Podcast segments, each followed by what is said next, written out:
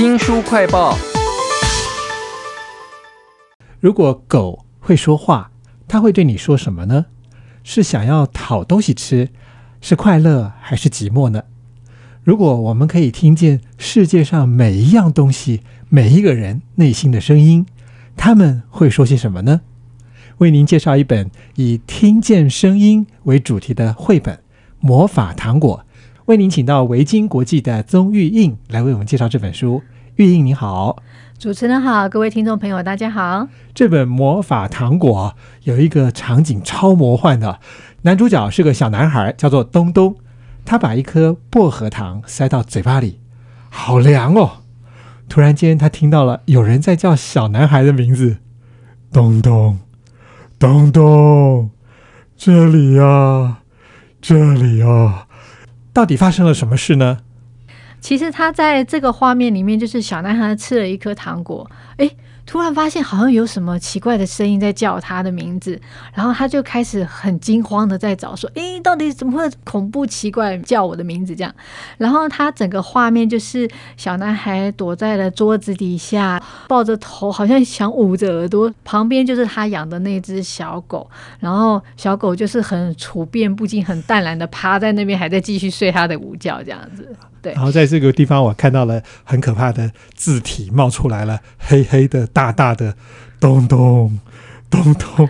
后来这个声音到底是什么物件发出来？他讲了些什么呢？是这个是设定在东东的家里面。那其实顺着页面翻到下一页，原来讲话的是沙发。哎，那沙发说了什么呢？东东啊，我是沙发，你家的沙发。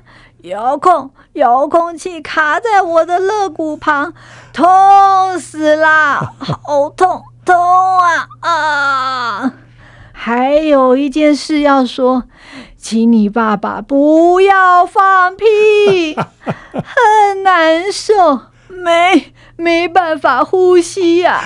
坐在这里，拜托。不要放屁！哇，听众朋友可能很难想象啊，我们为什么现在声音这么有表情？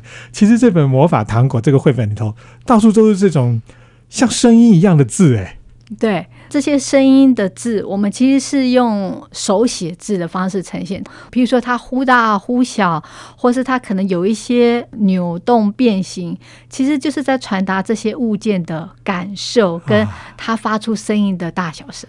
这本魔法糖果真的好有趣哦！我一开始听到那个沙发在叫东东的时候，本来以为是恐怖片，你知道吗？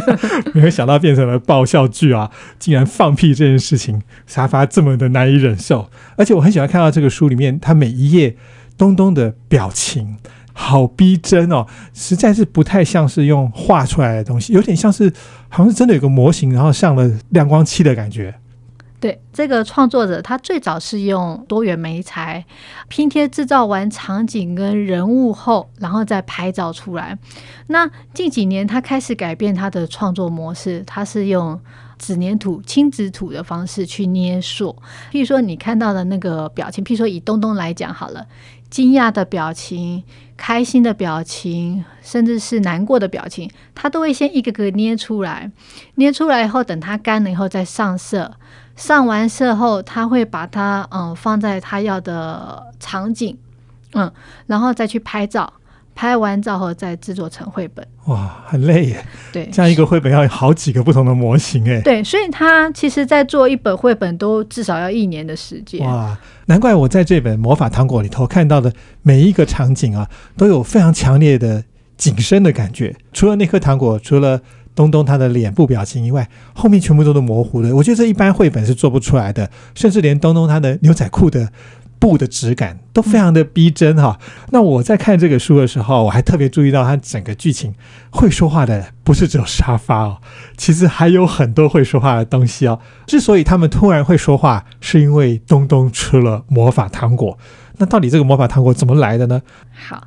东东其实嗯会吃到这些魔法糖果，是因为他跑到了一个杂货店，本来想要买弹珠，因为东东喜欢玩弹珠，然后就他拿起来后，那个杂货店的老板跟他说：“哎，这些是糖果，很特别耶。”然后他就把它带回家了。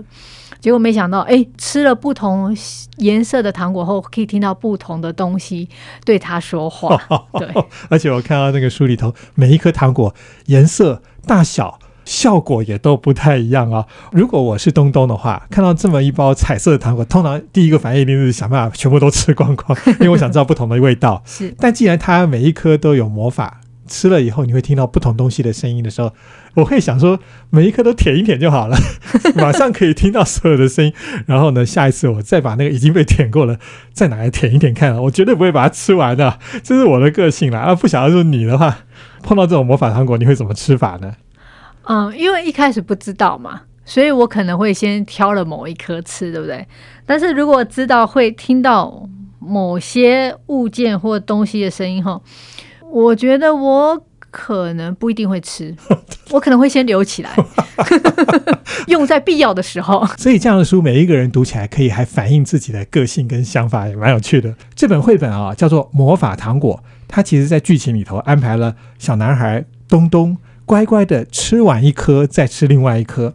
那其中有一颗特别粉红色的口香糖，吹了泡泡之后，它会飘出去又飘回来，破掉了。哎，你就听到里面的声音了，而且这个声音是他奶奶的声音。他奶奶说，他跟年轻的时候那些女校的同学们玩的好高兴哦。所以东东啊，你也要好好的跟人家一起玩哦。这不是一个很灵异的现象吗？我觉得很温馨啊！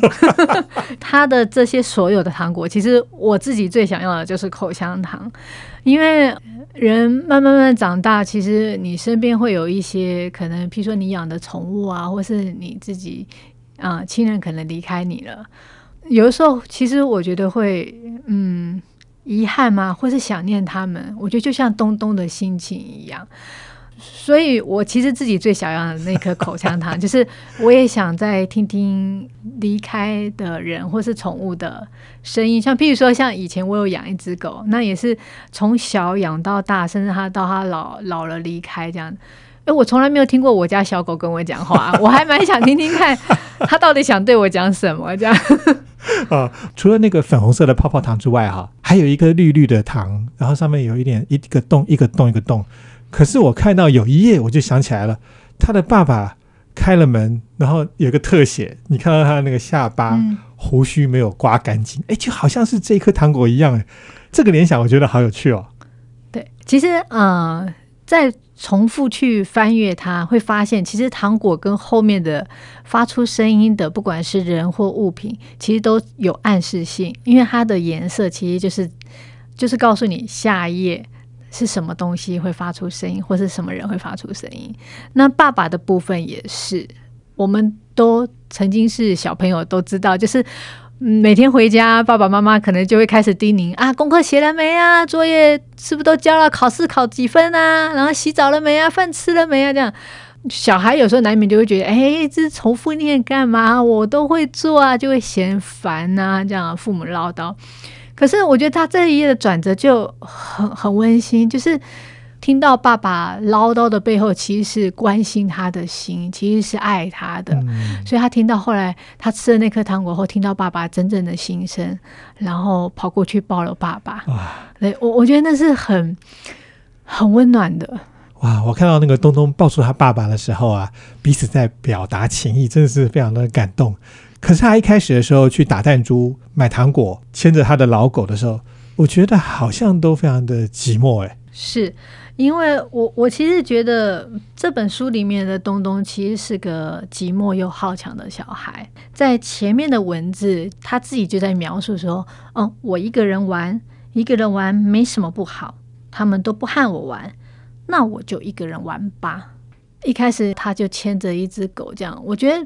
他就是寂寞的人，回家也只有那只狗跟着他作伴。作者这样子从前面慢慢慢慢的铺陈到后面，呃，我就不爆雷，反正就是后面的整个收尾。其实我自己看完后会觉得很温暖，但是也有一点点难过。就是我看完整本书后会这样子啊，对，余波荡漾。感觉是本后劲很强的书，会让我一直不断的去想他的情节，想东东这个孩子，然后想他的寂寞和他渴望有个人可以跟他一起作伴的心情。我希望最后大家都不要靠魔法糖果，也可以好好的跟人沟通，是表达情意哈。嗯那今天非常谢谢维京国际的主编宗玉印来为我们介绍这本《魔法糖果》，谢谢玉印。谢谢。